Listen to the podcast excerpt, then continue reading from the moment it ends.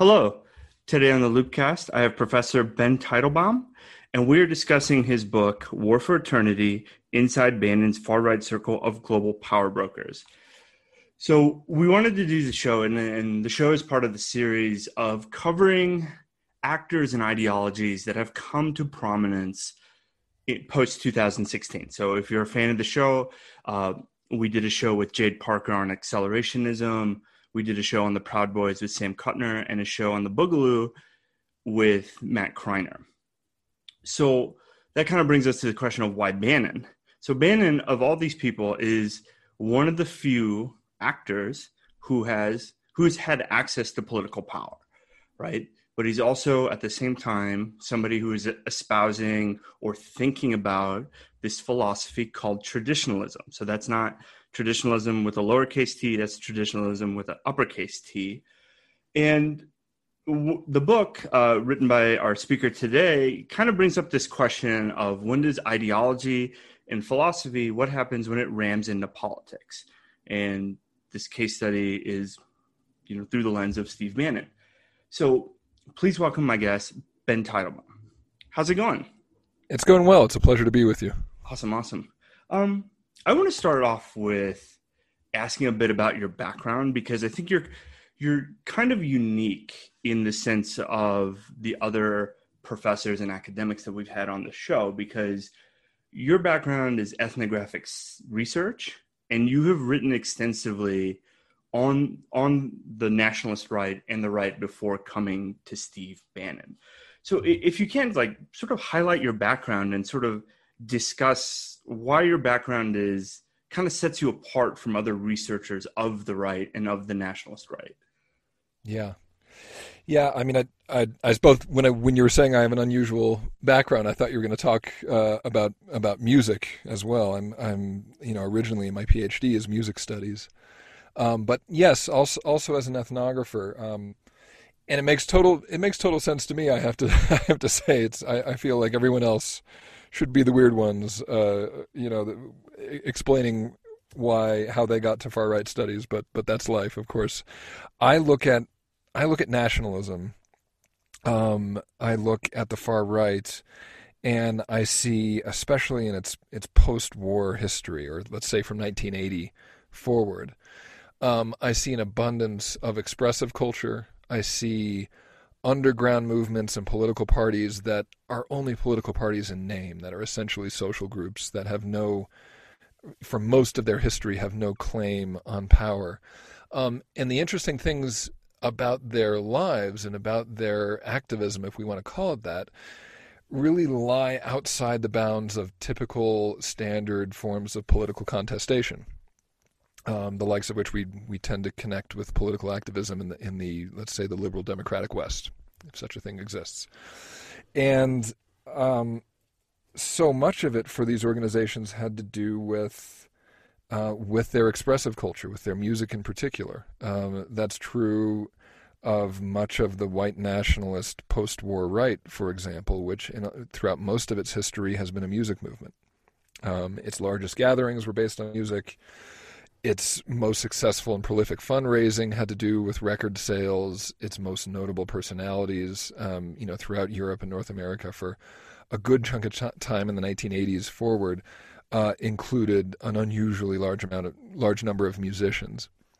Um, it's it's only relatively recently where we saw those those causes transition into more standard political parties, and that and that coincides, of course, with political success and the opportunity to to gain formal political power. So, um, as a as a scholar of these these movements, I kind of feel like everybody needs to at least be a little bit of a music scholar. Music needs to be part of their background, and if not music, then subculturalism, more broadly conceived. That's how I got got to it. I went into into PhD studies planning to study Swedish folk music, as a matter of fact, which is has been one of my interests. I was going to write a dissertation on asymmetrical rhythm in Western Swedish traditional dance music. It was going to be very good, I promise you. The dissertation I was going to write, it would be very correct and accurate. No one in the world would have read it. Um, but while I was there, more than happy to be studying that. That's when the Sweden Democrats, um, a far right populist party, um, in 2010 gained representation, um, gained their first entry into Swedish into the Swedish Parliament. And one of their first moves was to announce that they wanted to increase funding to Swedish folk music. Um, and that caught my eye simply because it was the topic I was working on. I thought I would investigate it. And the deeper I went um, into that story, all of a sudden I saw this narrative taking shape of a political cause that had been one thing and was using music to try and rebrand and, and transform its image in, in mass society. And I just thought that was fascinating, and that the deeper I got into that story, the more I wanted to learn more, uh, to con- to continue the study. And and my life that was 2010, as I mentioned, my life has been about about this ever since. Um, and I I was studying. I was I was an ethnomusicologist. That's that's a, a, scholar who not only studies music but tends to study contemporary music and tries to understand how music fits in to a broader cultural system. And you tend to do that by studying the cultural system and, and by by studying the people making music too, uh, becoming a participant observer by um, coming to know them also in the colloquial sense of that term, over time, so that you really are able to see the world through their eyes. Um, and I found that that technique was also helpful when I wasn't studying music. If I was studying just ideology or the sociology of of the far right, that there were so few people doing that at the time for for what I assume are, are obvious reasons um, for our listeners here. That it's it suddenly felt like by by being willing to engage with these people, by willing to by being willing to get to know them, um, I I could learn something new and make new discoveries about this about this political cause that right before my eyes was was becoming more and more relevant to to global politics. So I'll leave it there, um, but that's that was that was where things started, and that's how I saw my you know my background connecting with this particular cause. So, um, when I was reading critiques for War of Eternity, it was it was kind of something. It was like the biggest critique that was coming out of like the Guardian was you are effectively humanizing or um, you know showing Bannon in this positive light. Mm-hmm. Um, and then when I was preparing for this interview, I read one of your papers, um, in the the case for the immoral anthropology, and I find that absolutely fascinating. And if you can sort of, because when I was reading the paper, it did strike in my mind like this is a bit controversial. Your the methodology you lay out and why you need to have this methodology. Mm-hmm. So if you could like outline this idea of an immoral quote unquote immoral anthropology and why it's important as a sort of general method and as a general sort of study. Sure. So and and I you know and I have to say that the terms that I use in some of you know some some writing I do is meant for general audiences, and and some is meant for for a much more narrow academic audience. And that that article was intended for a narrow academic audience. Had I had I ever known that it would have gotten as much um, you know generalist attention as it had, I, I might have chosen different words. I, I have to be honest, but um, let's start. Let's start here. Um, ethnography, the the the research method I was talking about. Its chief resource and the chief objective is to form relationships uh, with the people being studied. Um, for the for the scholar to form a, a relationship of ex, of exchange, um, dialogue principally with with the people that you're studying. Um, of course, there are other ways to study living people. Uh, a lot can be learned from surveillance. Um, certainly, the air of objectivity is much easier to claim if um, if you never have any actual contact with the people that you're studying. Um, but you get different types of information when you do that. Um, problems and misunderstandings, for example, about someone's life, uh, are much more difficult to correct if if you never have any any meaningful or productive contact with them ahead of time um, you know, they are always going to know a whole lot more about their lives than you do.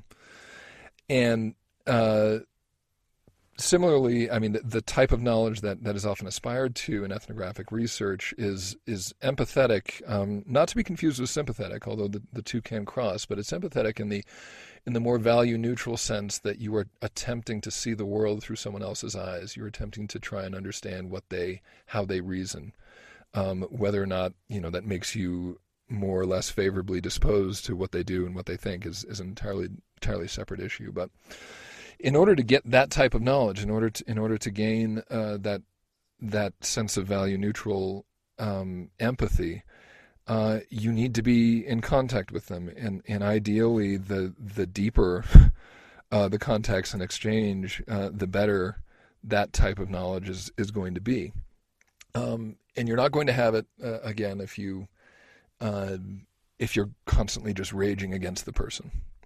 Right. That that's there's there's just a practical aspect of that. Um, now, uh, when you forge these relationships with the people who you're studying, um, it you I mean think of think of any other positive relationship that might uh, might exist. It involves give and take. It involves listening. Sometimes it involves uh, loosening your control, in particular, around what's going on um, uh, in and in some cases even around your you know uh, the products that you might in a, in a sense be collectively creating. And in ethnography especially as it has been developed in the last let's say 50 50 years there's been a huge emphasis on on making sure that these these relationships in fact feature some surrender of of authority and control over the research process from the scholar to the person being studied. Um, not complete, of course. That would be that would be something totally different.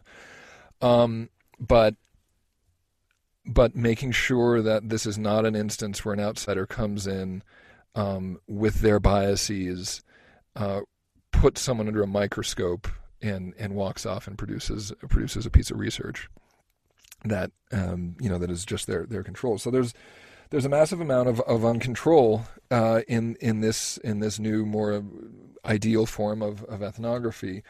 What I've reacted to um, is is the fact that scholars and ethnographers are aware of this. They're aware that this research process involves a relinquishment of control uh, to some degree, and at the same time, they've been very invested in the notion that through our research we will pursue a moral anthropology that we we ought to be using our position, our expertise to advance um, a specific particular notion and understanding of social justice. Um, and I sympathize, I sympathize with that as a private person, but I think it's irreconcilable with these methods, um, which are not uh, are not defined by by the scholar's ability to shape the political message of what's going on. In fact, they're they're much rather defined by chaos um, by an inability uh, to to know exactly what is going to come out of of the relationships that you form with the people you study, and um, and that therefore we should plan on the political connotations of our research being something other than what we hope that they are, and if we are doing our research correctly. Um, and if we're not studying people who just happen to completely embody our ideals, and I'm not sure that any such people exist, um, then we can count on that that variation and that uncontrol featuring something that might might be called immoral um, by those standards of, of, anthropology. So that's where the term the term comes from. Um, now there are many drawbacks to that, of course. Um, I'm making this case recognizing, or at least claiming to recognize, that there is a sort of either or in in our research that uh, if you want to be close, if you want to gain the type of knowledge that we distinguish as as, as being ethnographic today, um, in the sense that I've I've conceived of it, um, then you're not going to be passing the tests of let's say a journalist at, at the Guardian who expects a book on Steve Bannon to be 100% uh, pejorative all the time and in all ways and plainly and in straightforward ways, um, that you are going to you're going to lose a, a touch of that. Um, a, a bigger question is you know, how much how much value is there actually in in producing research that has such a clear, clarified and consistent political message? It perhaps is it's, a coincidence, or at least good luck for me, that I I also doubt the value of of such research. Um, and part of this is has is just experience. It's not a theoretical uh, conclusion or stance on my part, but I've I've seen so often responses to my research like that, like a like the the review in the Guardian of, of my recent book that said, you know, they'd read my work, they would presumably learn new things from reading the book. Um, a lot of my research is is because it's ethnographic, it's dealing with uh, you know aspects of of the lives of the people I study that that aren't well known. Someone will read all that um, and it will lead them to the conclusion that the ideas and the people and the agendas being studied are very dangerous. Um, but I won't quite label them in that way in my own research. And their response then that, well, you have to, you know, if if you don't label it, then it's to then you're you're participating in apologetics uh, for the people. If you don't if you don't use more condemning language and pejorative language, um, you are normalizing these ideas.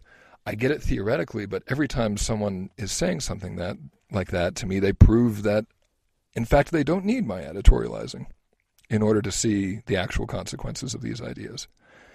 Um, that that an in-depth, thorough presentation of what someone actually thinks turns out to be enough. It seems uh, for for those reviewers uh, to to draw those conclusions about uh, about the people and the ideas involved. The only way that would that would not be the case is, would be as if if these reviewers thought that they in some way had powers of discernment that other readers don't, and I happen not to think that that's the case. So to to summarize all this again, uh, I think that a, a a type of knowledge that I consider vital to a more complete understanding of human beings and and uh, human society and political life is is a type of knowledge, uh, ethnographic knowledge that that does not lend itself well to, um, in in general, a more hostile approach to the people you're studying, but but but beyond that, also a consistent, a politically consistent uh, message and politically consistent character to the writing. Um, and I think that that has to be embraced, and I think it has to change the the identity of of the scholar. Having said that, I also do not. I also think that a lot of commentators, journalists, and scholars included, um, overestimate uh, the importance of that and underestimate the the discerning uh, capacity of, of of educated readers out out in the world more broadly. Interesting. So I'm kind of curious how you come to Steve Bannon and why why you chose Steve Bannon as the focal point of research. Because like the thing that was kind of amazing to your book is that I had seen interviews with Steve Bannon and I was like, oh, he's, you know, fairly intelligent, can lay out a point, but a lot of the underlying philosophy, particularly his understanding and his link to traditionalism isn't immediately publicly obvious. So mm-hmm. if, if you could sort of guide us through like how did you as a researcher come to like see Steve Bannon as a focal point, as a you know topic of interest, you know, etc. Yeah, I so I mean the first that I heard of Steve Bannon really was that he was an extremist. Um, and I remember when he was appointed to the National Security Council, um, you know, as a professor who studies extremism, I just, you know, I, I called my local congressman, you know, asked him to oppose the appointment. um, and, but then I, then I saw a few articles about his interest in an in an author named Julius Evola. Um, and he had just mentioned Julius Evola in an interview in 2014. And I had come to learn of Julius Evola as being a sort of paragon for one of the more marginalized, let's just say weird, to use a technical term, wings of the radical right in Scandinavia. and that that wing called itself traditionalism with a capital T. Um, they were they were few in number. Um, they weren't especially enfranchised, although in Sweden they were at the head of a. Uh, some of them were at the head of a, a publishing house, a far right publishing house called Arktos, which um, which which was really in the process of expanding and, and taking up a, a, a, huge bit of space in the in the international kind of white nationalist far right intelligentsia. Um, but aside from that, these were not party politicians. Um, but the the ideas themselves were extremely radical. That's that's what I knew of traditionalism. It's what I knew of Julius Evola is that, you know, this stuff was so so opposed to our common sense, our political common sense in the West that it almost seemed unserious. That it almost seemed just like a joke or a bunch of a bunch of kids sitting around coming up with some way to sound you know more dangerous than you than their parents could ever imagine. That you know that's kind of what I thought of it. And the the personalities too were not they were not the types that I I, I really could have ever imagined let's say taking over a political party or be you know operating in some some bureaucracy to to any notable effect. They were they were esotericists. They were occultists um, some of them were converts converts to Hinduism, some converted to Sufism. Um, you know, so they were, it was kind of almost a novelty. If I'd be talking to, to journalists and they'd, it, it's very common to hear, you know, very, you know, cartoonish characterizations of the far right. And, you know, why would you study the far right? They're all just, you know, they're all just Nazis and they all just kind of, you know, have differing variations of how they want to portray how much they are a Nazi. Um, you know, so I loved telling journalists, yeah, yeah, yeah. By the way, have you have you met the the Muslim converts among the Islamophobes? Just to you know, just they were just uh, they were just strange. They were just odd. Um, and you know, I learned some of their texts. I would I would teach them in, in some of my courses at the university. Um, as I write in the book, some of my students ended up describing these traditionalists, these these far right traditionalists, as as partaking in Dungeons and Dragons for racists. That was you know that was the way that they they chose to characterize these these people. So on on a number of on a number of planes, in other words, uh, because traditionalism was so so radical and because it was kind of socially and culturally so eccentric, the notion that anyone in a position of power in Washington in the U.S. government would have even heard of this stuff, let alone might cite it, uh, was was enough to really catch my attention and catch catch the attention of a number of scholars too.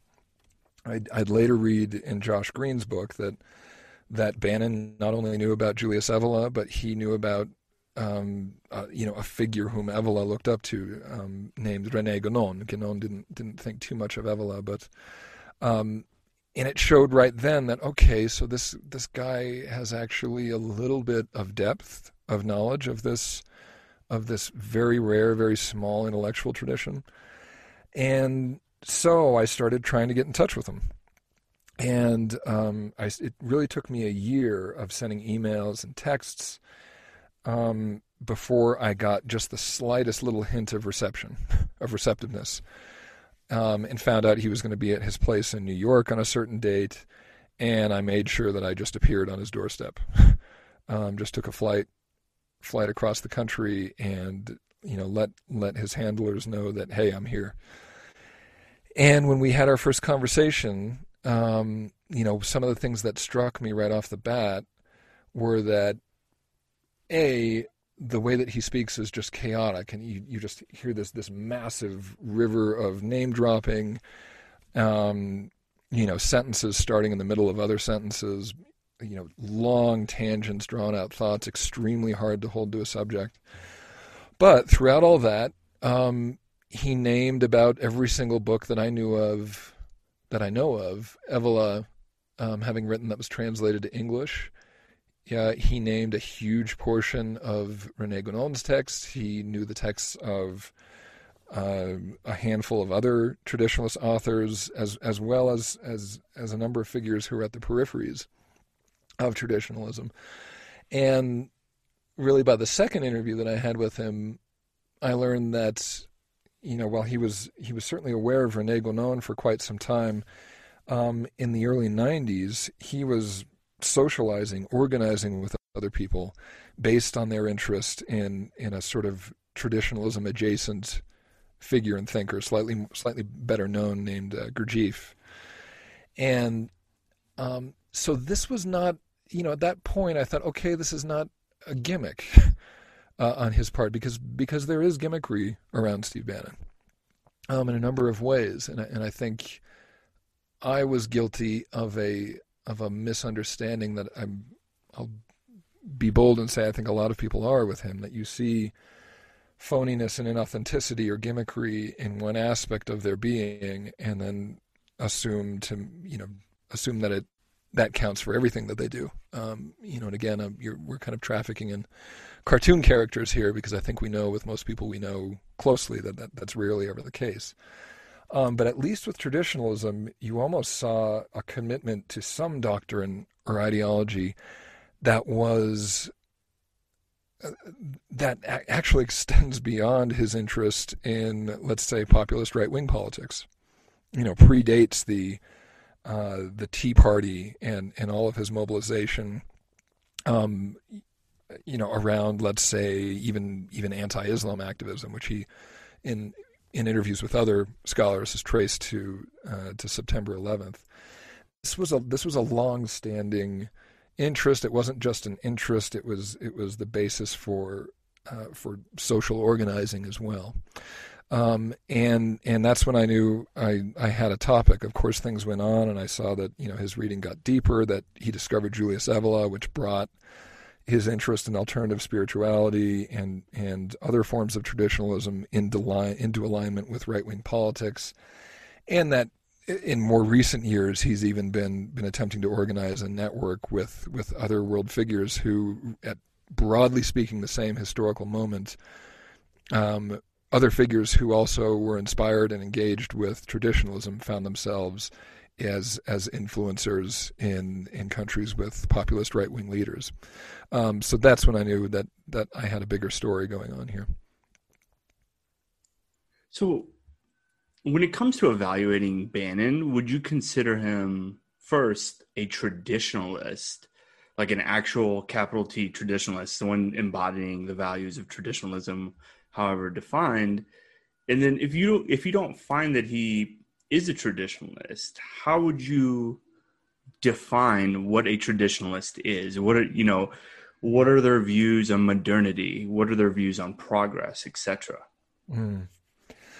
Well, it, it's a tricky question, and, and, it, and it might be that I'm the wrong person to ask. I'm fairly agnostic when it comes to granting people titles, especially titles that I myself am not guarding for, for personal reasons.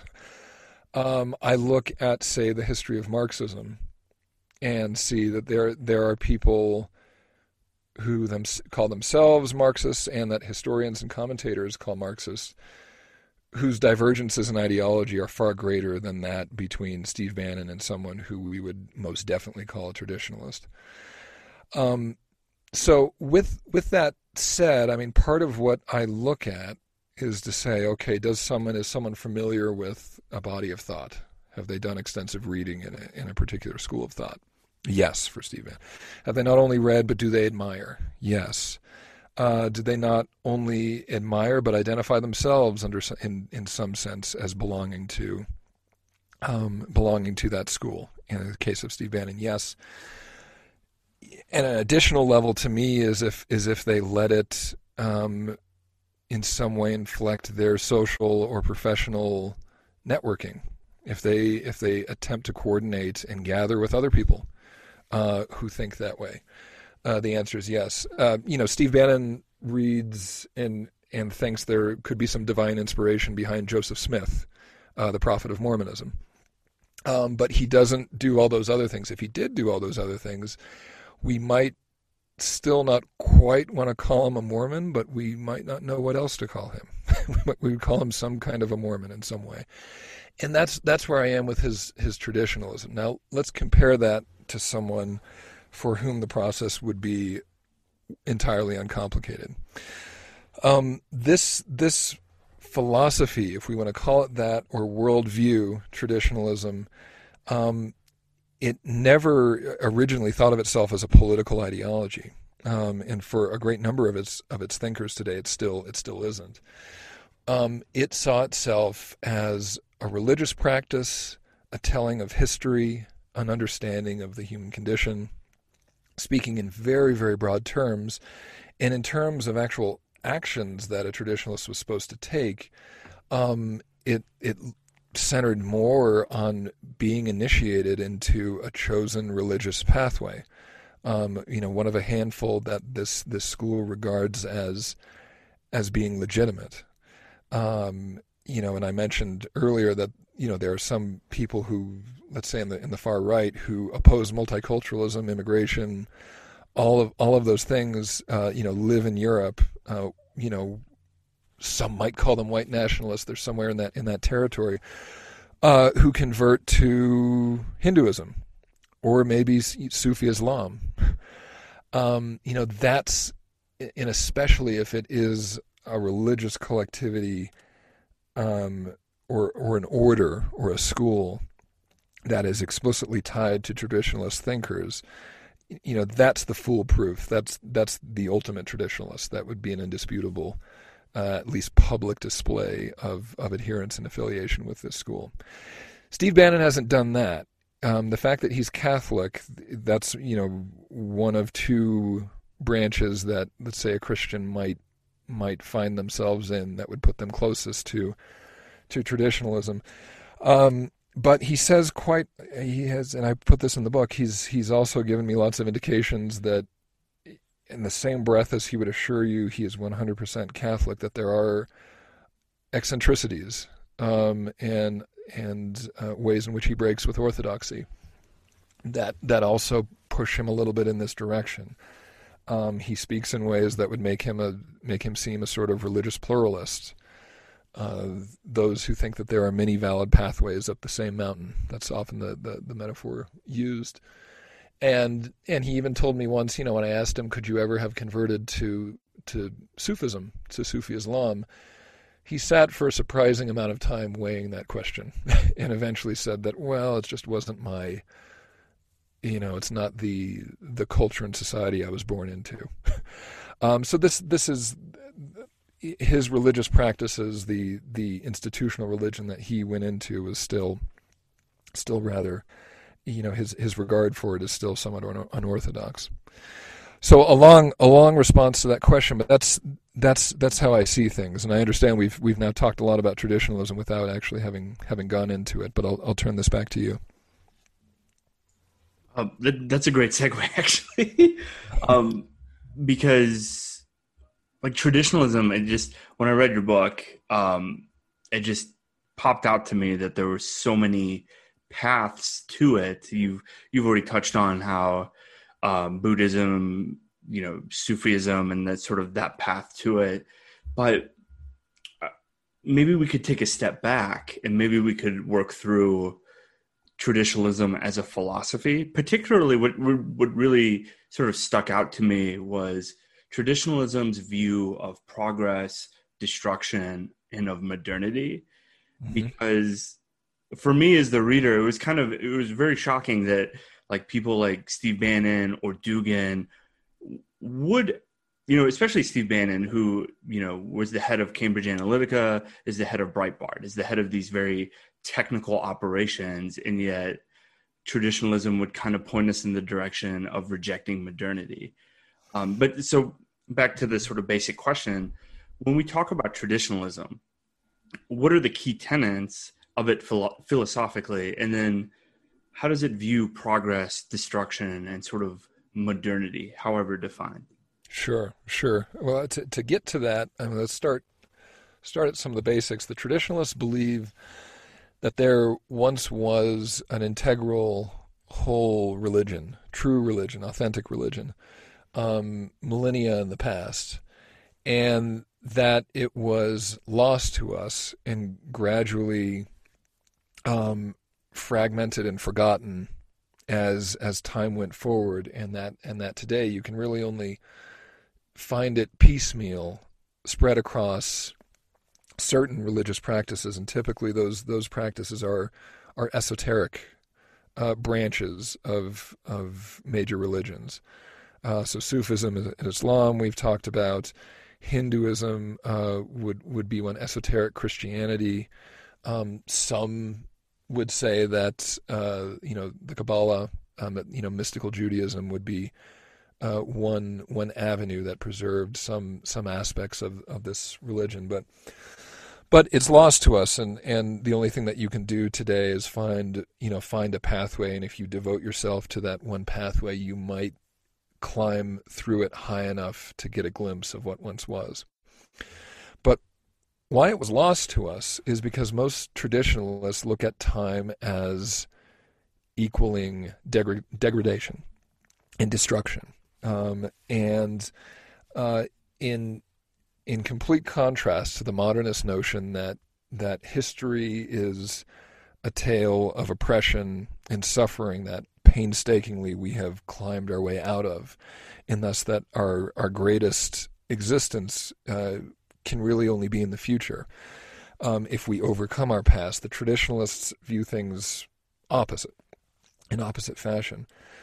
Um, they they see instead time as as promising more more destruction, um, you know, more distancing from um, from glory that used to be.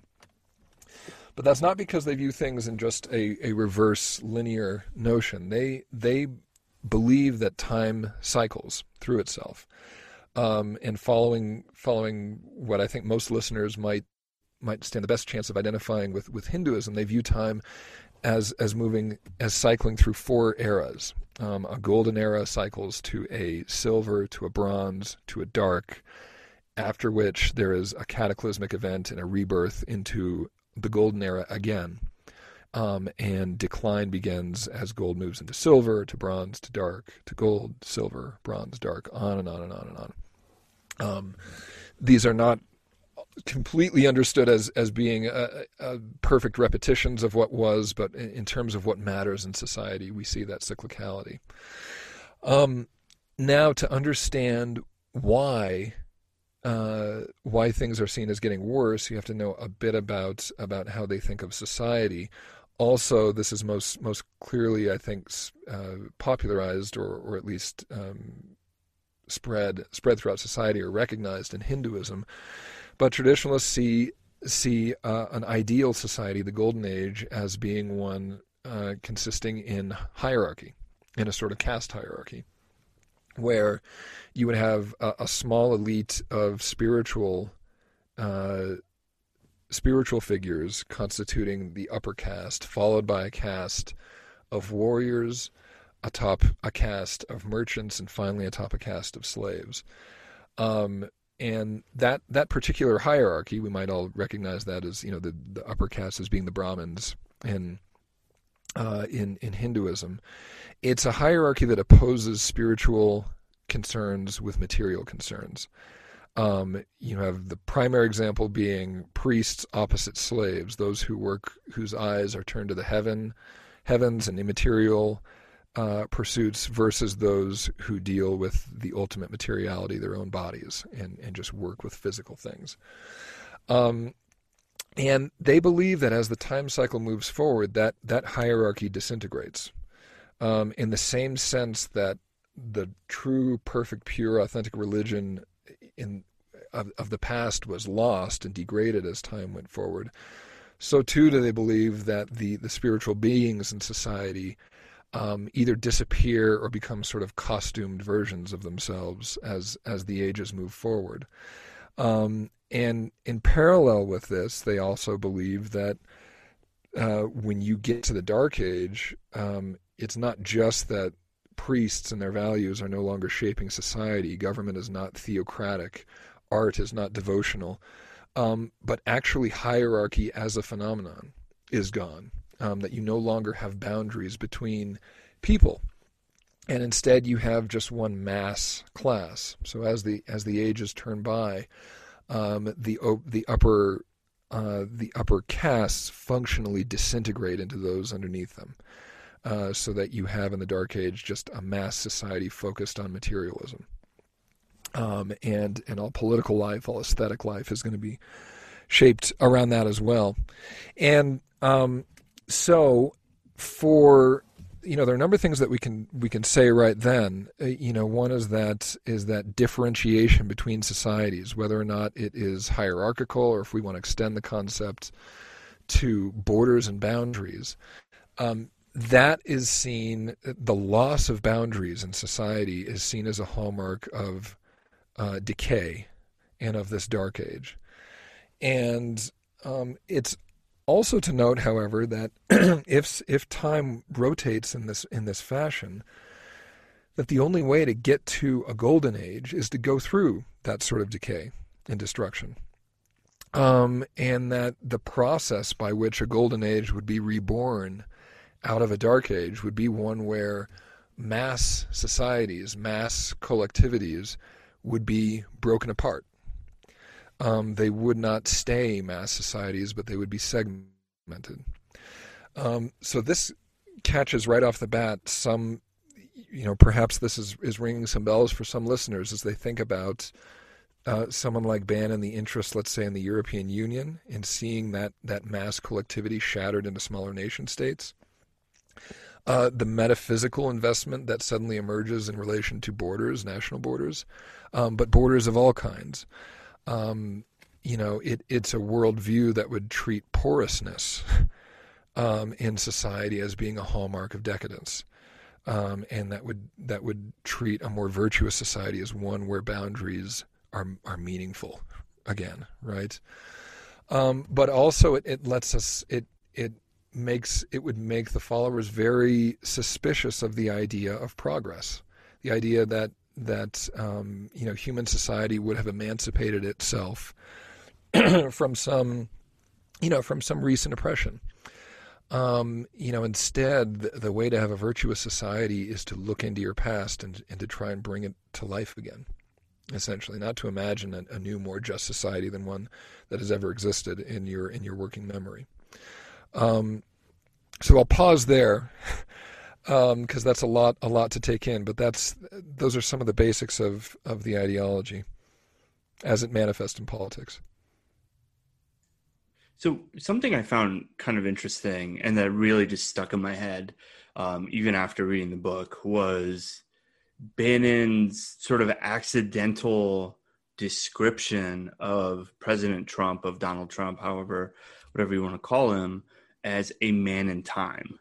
Mm-hmm. And I, I, was wondering if you could sort of explain this concept of of a man in time, because as I understood it, or as I understand it, it sort of incorporates this idea of destruction, of sort of destruction before a golden age, if I'm sort of mm-hmm.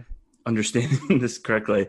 Um, but explain to us what a man in time is and why Bannon would sort of accidentally call Donald Trump a man in time.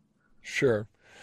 So one thing, if you think about that time cycle, it doesn't leave it doesn't leave a lot of opportunity for activism, right? If it's just fate, we're all just along for the ride eh, you know, there's nothing there's nothing to do, and you know, there's some traditionalists in World War II who thought that Mussolini and Hitler. I mean, really, and really, this is this is just Julius Evola. Thought thought Mussolini and Hitler represented a potential reversal of time in the time cycle, and thought that if they could, you know, turn Mussolini's and Hitler's militarism into a more spiritual modality, that they might succeed in unwinding time and getting, you know, finding themselves in the golden age without having to go through ultimate decadence. But, um, you know, for the most part, uh, a lot of traditionalists see that time cycle as being predestined. But there was a thinker, um, her name was Savitri Devi, um, and she saw a, a, role for figures to play in this time cycle, um, while also recognizing that the currents of time still pointed in one direction. Um, the way I often explain it to my students is if you thought of the time cycle as, as a big railroad track going in one direction, uh, this this particular thinker thought that you could speed up the train, uh, that that certain influential individuals might uh, might be able to accelerate time in ways others could not. Um, and she felt that, that the actual substance of that, the substance of time, was not, not just destruction, but more specifically violence. And that those figures who were able to perpetuate violence on a grand scale were actually advancing time and doing something glorious for humanity by pushing us closer to that zero point when darkness bursts into gold again. Um, this was the pretext for her celebration of Hitler. Savitri Devi was uh, was what is called an esoteric Hitlerist, um, which I, I assume most people have not seen in their poli poli sci textbook or anything like that. Um, it's it's very you know it's very very dark sinister stuff, and she she had specific roles for figures for different different influential figures in that in that whole process surrounding time that she thought Hitler embodied one of them. Um, those figures who understand that that time is taking this circular course, um, if they if they realize that and decide to relieve themselves from this cycle of of decay and and death and destruction, they become men above time. Um, but if there are figures who participate in violence in exceptional ways and make an appreciable contribution to the perpetuation of violence, they are called men in time. Um, and, and Hitler she saw as being a man in time. Um, if there's, if there's, I, I should add, if, if, she would say, if there was a figure who understood the currents of time, but also understood that uh, and wanted to participate in some way in the perpetuation of violence for the explicit understanding for the for the explicit reason of of getting to a golden age. That was called a man against time. Um, but the man in time didn't need to have that understanding. They just needed to act. They did not need to be thinkers. Um, they just needed to participate in destruction. So, with all that as background, I was pretty shocked one time when I heard Steve just in passing called Trump a man in time. And it caught my attention. I thought a lot about it you know, asked myself, okay, is this uh, the sort of thing that people would casually say? Does he maybe not know the reference? And I didn't follow up at the time. And then later on, we had a conversation about Trump. And Steve said, you know, I mean, the thing about Trump, you know, he he is a force for disruption, and then he said, oh, know, he's a force for dis- destruction. And you know, I mean, the thing about people like Trump is, you know, they don't have to know why they're destroying or or, or causing destruction you know, they don't have to have. We were talking about time cycles. He said they don't need to have this understanding of of cyclic time and the importance of of destruction paving the way for rejuvenation and rebirth. Um, you know that was that was the conversation we were having, and so I asked him, you know, have you ever read Savitri Devi? And he said, well, yeah, I've heard of her, and you know, laid the whole thing out, and and we also talked about the man against time, and he's seemed at first to not know what what exactly I was talking about. Um, but our conversation ended with a with a long silent pause, which which I had a, a, hard time making sense of in the moment exactly what was going on in his head. But with all of this laid out, it seemed quite obvious to me that that his use of the term "man in time" to describe Trump uh, belongs to this conceptual universe. That's so fascinating. Um, I want to switch kind of footing a little to this this idea of cultural production. So as far as as sort of you've conveyed here that traditionalism is very much about spirituality. Um, but how does traditionalism view cultural production? So cultural production sort of broadly defined as music, art, writing, whatever. Um, and its understanding of culture. If if the aim of traditionalism is to essentially, you know, create this golden age, you know, how does it view culture as part of that production of the golden age? Mm.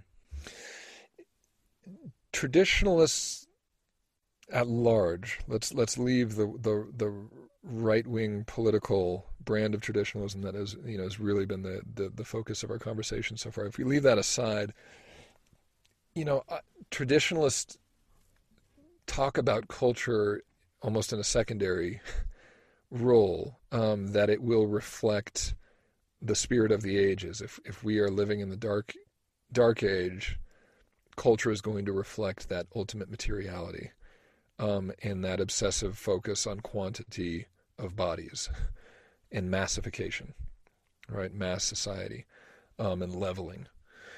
Um, if you're in the golden age, it will be the high age of of devotional art.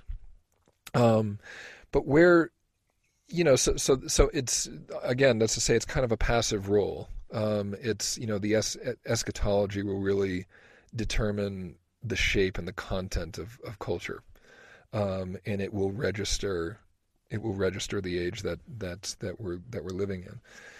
Um, where things get trickier and more interesting is really the fact that a lot of traditionalists in the right um, are also interacting with with an ideological school called the French New Right, um, which which I see as being um, quite influenced by traditionalism.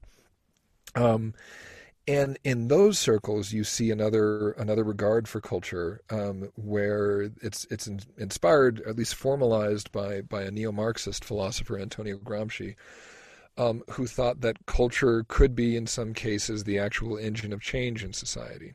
Um, he was looking at Italy and in uh, you know in World War II and thought that he saw all the economic conditions for uh, a workers' revolution and was trying to understand well why isn't it happening and and one of the conclusions he came to was that was that public culture, common sense uh, in Italy just was anathema to the idea of a workers' revolution. Um, and that if you wanted to change things, you shouldn't start manipulating economic relations. You really needed to invest yourself in culture. And if you change culture, then you'll see political change, and then you will see economic change. It was a sort of reversal of of classic Marxism. Um, and and far right actors have looked at that and said, okay, this is the reason why our our values have no chance in Western democracies. You know, because the political left and right they might have their differences, but there's a there's a cultural consensus around the evil of our ideas. So if we want to change things, you know, we shouldn't just have more political parties, and we shouldn't you know, focus on elections. We need to focus on culture. And if we change cultural values, we'll create space for political revolution. Um, I think it's no accident um, that traditionalists have been moving in the same circles as as people who think in those in those terms, and Steve Bannon is, is one of them.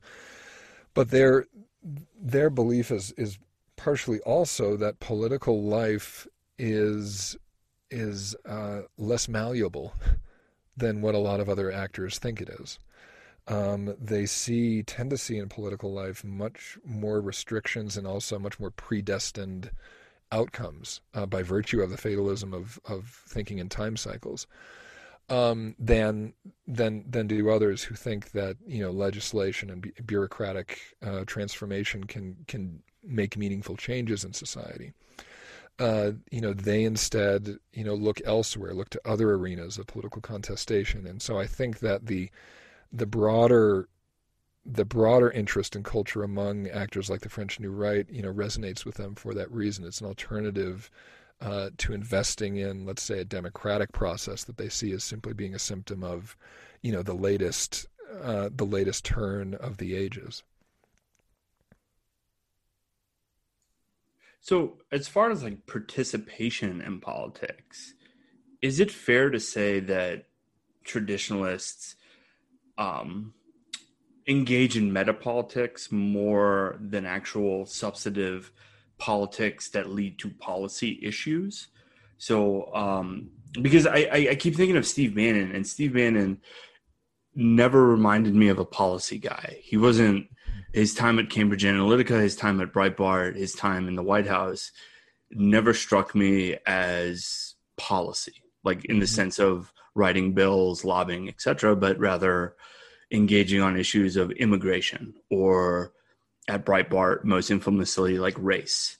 Mm-hmm. Um, and so, stepping back, um, could would it be fair to describe like traditionalists' participation in pol- in politics as a metagame as engaging on metapolitics as opposed to you know the substantive concerns of the state as mm-hmm. manifested in policy yes typically i mean and it's it's one reason why those few the tiny little sample we have of traditionalists getting close to policy, or or in policy in Bannon's case, is is is you know typically one of chaos. It's, it doesn't work very well because they they do not want to subordinate themselves to practical politics and practicality.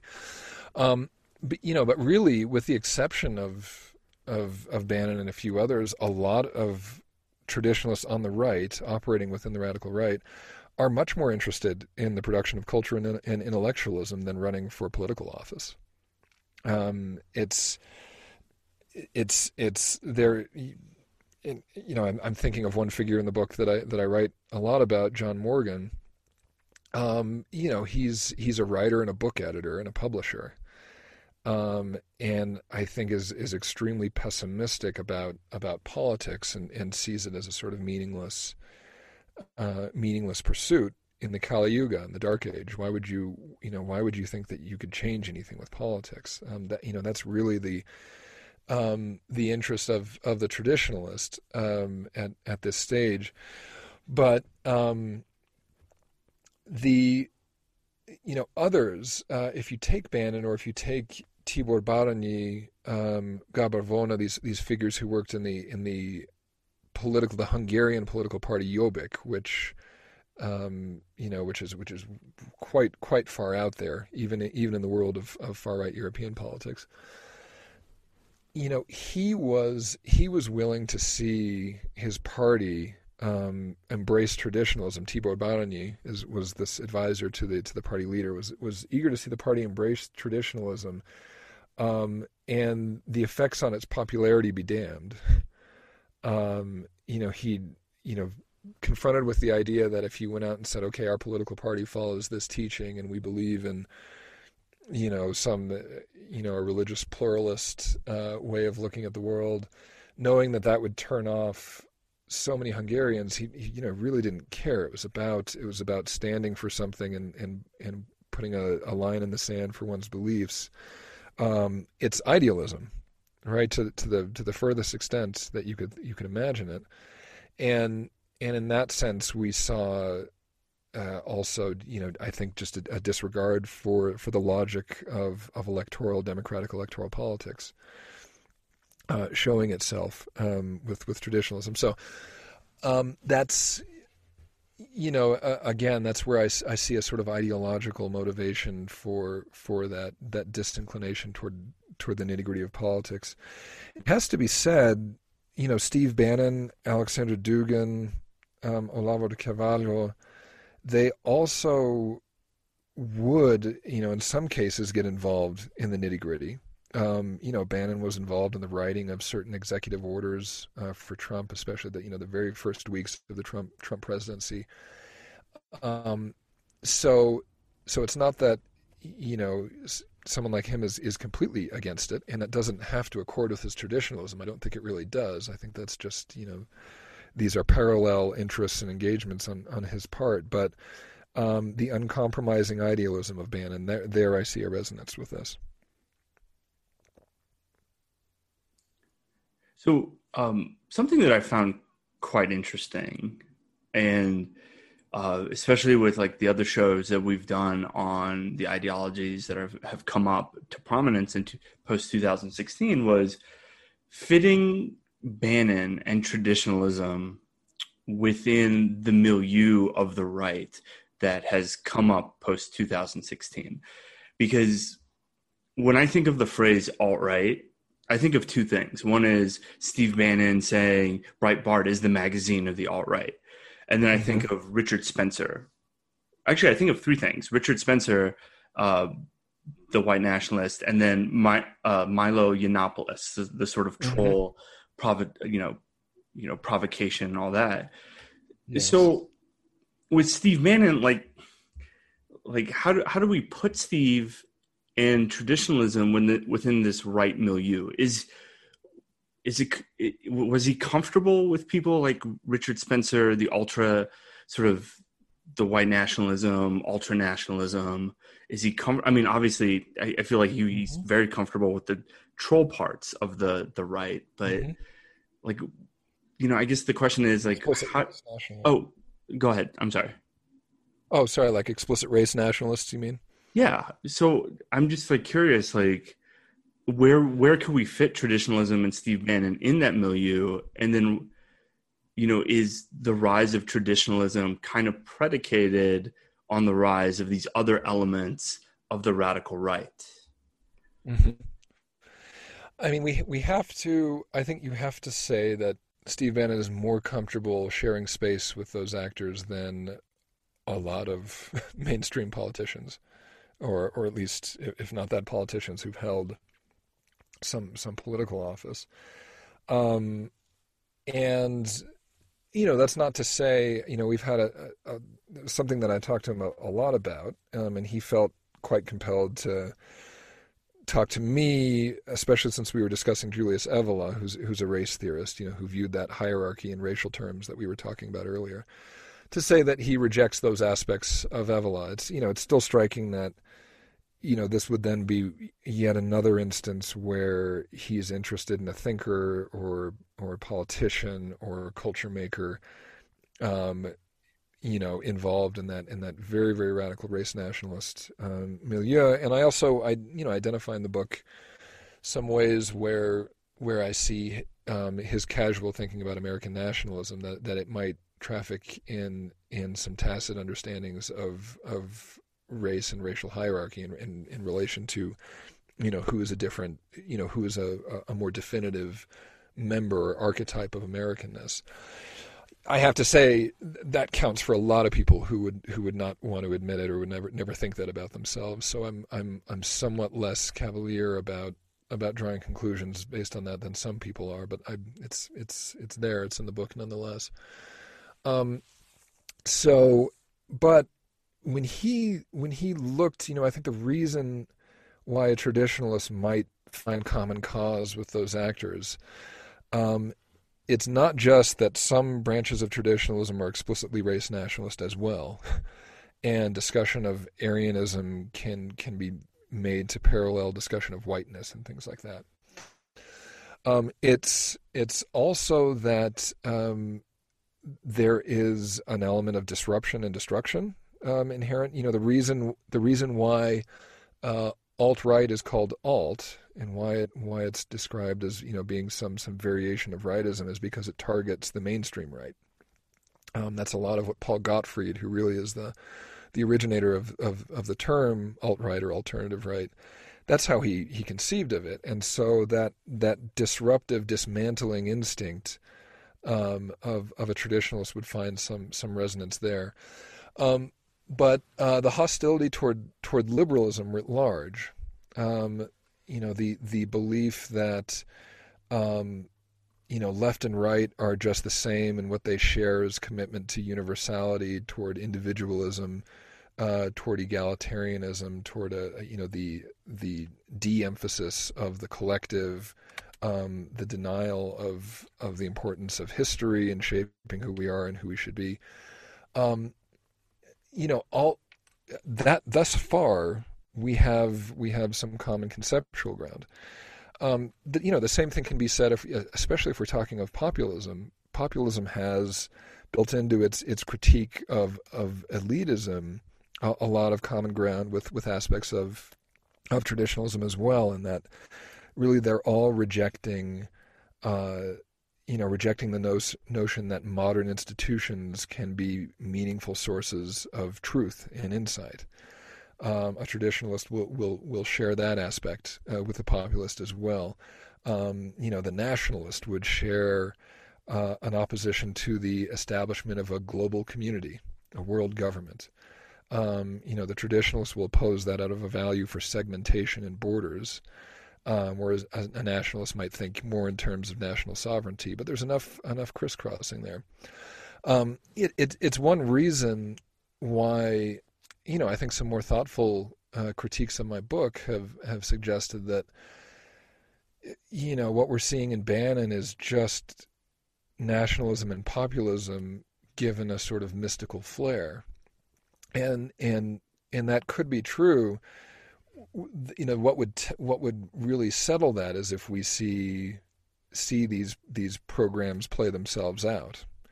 You know, if traditionalists were to really come to power, or if or if populism were able to live out its agendas and reach reach its conclusion, um, you know, then we might see whether or not, for example, Bannon's devotion to destroying this this state um, has a common cause with libertarians who don't want to see any state, or or whether or not we see uh, it him breaking off at that point and wanting to see the reestablishment of a different, um, you know, powerful government that would subordinate um, economic interests, that would subordinate globalization to the to the values of the collective. We really can't can't tell. I don't think anyone can be said to have really been forced to show their show their colors or show their cards at this point because there's there's a, there's a fair amount of a surprising amount of overlap between you know the the vernacular populist and the the airy occultist traditionalist. Interesting.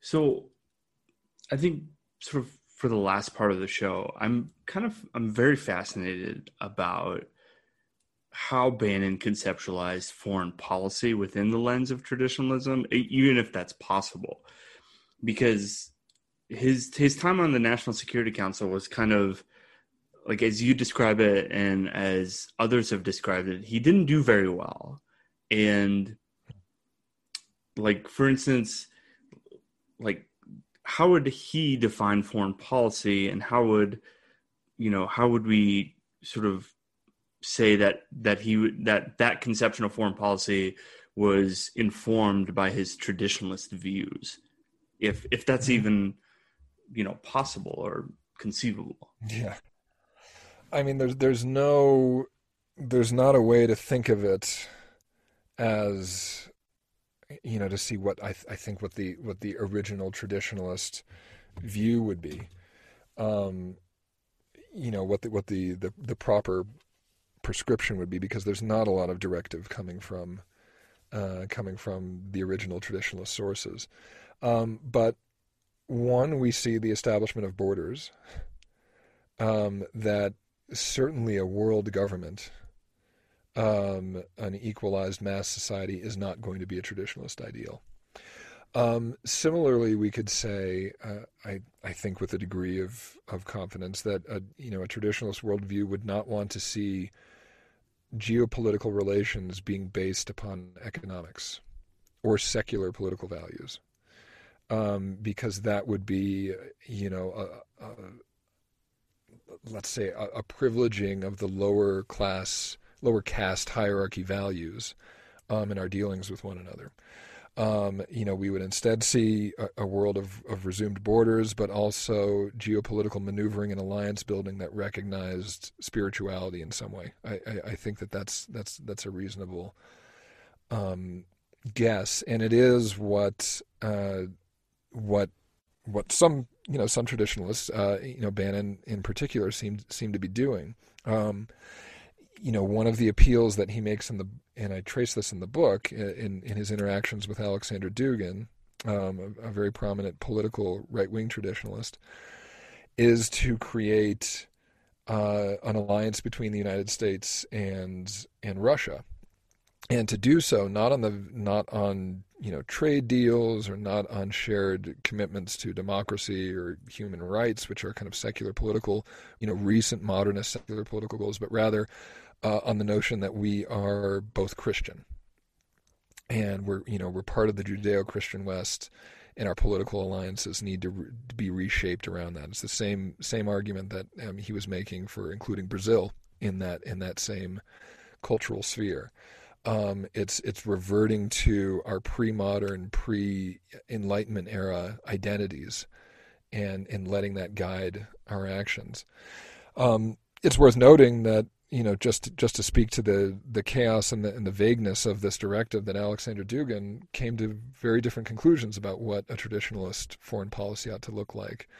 Um, you know, for him, it was not a matter of prioritizing religious groupings uh, and making sure that everyone got together with their religious partners, but instead pri- privileging spirituality against modernity and liberalism. So for him, you know, he was he's very eager to see a relationship between Russia and Iran. He sees Iran as as embodying one of the one of the most ideal states in the world because it's a it's a theocracy um, in his mind. Um, you know, and he could potentially see a sort of union between Iran, you know, and let's say let's say Israel, if if, if it, you know, if it's if it's uh, more theocratic wings were to were to you know completely take over um, he would want to see that type of alliance against against the secular West in his mind. Um, that would be that would be tradition mobilizing against modernity. Um, needless to say, Bannon and, and, Dugin did not get get along very well in their understandings of geopolitics. Um, but those are at least, even if we don't come to the same, con- we see them coming to the same conclusions. We can see them you know striving and trying to reach the same ideal albeit in different in different ways. And that's that's where we can see some something of traditionalism manifesting. And i think it also reflects uh, in, in very even even if that's very simply um, how different a world viewed f- through these eyes would be compared to what we have today and how destructive. Because i think sort of the most fascinating thing that kind of stood out to me was the debate between Bannon, Dugin, and Olavo, the the Brazilian uh, philosopher, um, because they were all like you would consider them all traditionalists, but at the same time there was such a diversity of views in how their respective countries, the United States, Russia, and Brazil, should interact with the larger you know geopolitics however defined. So in that sense like between the three men is there anything to be teased out about what a global order should look like? Or if the you know the idea of a global order shouldn't even exist that it's every nation for itself maybe rooted in you know an individual state with its own sense of spirituality? How does how do we sort through that Yes, I mean we would be talking. Certainly, they they would all agree about the need for there not to be a world government. Um, you know, from that point, things fray. Uh, you know, they, they they they fray quite a bit. Actually, I mean, this is this is a hard question to answer because I'm. I'm I'm not I'm not sure that that there would be a great deal of of agreement beyond that. They certainly certainly also the notion of universal human rights is going to take um, is going to be significantly deprioritized for all of them in the way it, in the way it relates to, to everyone else. You know, that's the notion that um, one state would get involved with the you know the internal dealings of another state is is itself a problem. in their mind. It's not it's not a cause or an imperative for you know for say the United States to care about the treatment of women in Afghanistan. Um, and you know they would see the understanding of human rights as being the, the of universal human rights as being the the pretext for imperialism. Um, you know, but this is uh, this is part of the part of the problem with traditionalism functioning in, in politics is that it's it was never really meant to it, it's a, it's a spiritual religious tradition um, in teaching. It was it was forced into politics by some of its uh, you know some of its adherents at certain times, but it doesn't it doesn't give a prescription for how to deal with let's say the question of universal health care, um, you know, or the marginal tax rate. Uh, it has it, it doesn't have a lot of guidance there, and one of the things that we can look at in this particular story is well, what what do these actors do when there's a void, um, when they don't get they get that direction? Um, you know, where do they go? And they've been by virtue of in let's say in Bannon's case, the fact that he he didn't stay in the U.S. government, the the fact that he really hasn't had that responsibility on his shoulders that often, it prevents us from from really illuminating, you know, and coming up coming up with an answer to that. But staying up in the clouds, focusing on the big pictures, is is is kind of the best that they can do. It's it's almost a strategic necessity um, if they want to to feel like they're acting in accordance with this particular worldview. So we've come to sort of the end of the show. I've and um, per tradition, um, I kind of so per tradition we we want the guests to leave us with something to think about, to chew on. I, I know that you've been, you know, for the last year or so, just constantly interviewing on this book and, you know, constantly talking about Bannon. But I think for just the last part of the show, it's it's just you and just leaving us with something to think about, something to to really just you know leave us you know thinking. okay. um, I think that I think that a lot of the commentary and the writing on on the radical right, if if I'm going to be a bit of a pessimist, um, I would say that um, it is hostile to curiosity, um, and it shows that by by in, encouraging us to not see novelty or difference um, in the actors that, that we're looking at. There's a reason for that. There's a good political reason for that as well. That no one wants to be um, taken uh, by by novelty into into misidentifying a potential threat. Um, it's very much like the physician, uh, I think, who who you know one of the worst worst fears would be underdiagnosing um, an illness in a patient. Um, but I would challenge readers uh, and, and listeners in particular to take a breath um, and to know that by recognizing uh, recognizing newness or difference or a break with a stereotype, um, it does not necessarily entail softening or more or, or normalizing uh, a cause, and that it might be vital in order to do that, to, in case something genuinely new that is going to function and breathe and think in different ways comes along, um, it might be necessary uh, to to pay attention to those differences and those particularities, to not assume that we're just seeing a reincarnation or, or, or dressing up of, of something that's very familiar to us, which would be very intellectually, politically, and socially comforting. I would encourage listeners to do that, uh, to take the risk of, of, of seeing novelty, of understanding the ways that change. Um, for one reason, to identify a threat, but also because I think uh, that in the future, I think that the the response, the long term response to populism, um, and and the rise of the radical right cannot be uh, itself a revival. In fact, of of let's say the liberalism of the late 1990s and 2000s, it's going to need to be something brand new as well.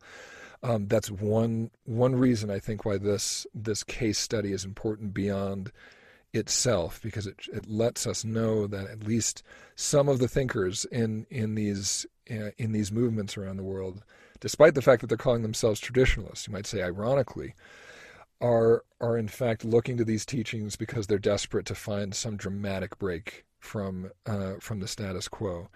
Um, I would not surrender that that attitude of um, of urgent curiosity and that will to um, to remake and find something new. I would not surrender that to these uh, to these figures, and I think that starts with uh, with paying attention to what they're doing. Awesome. So that was my guest, uh, Professor uh, Ben Teitelbaum. Uh, he's the author of War for Eternity inside Bannon's far right circle of um, global power brokers. We're going to have the, when we publish the show, we'll have the link up. Um, obviously, thank you so much. Pleasure to be with you. Thank you.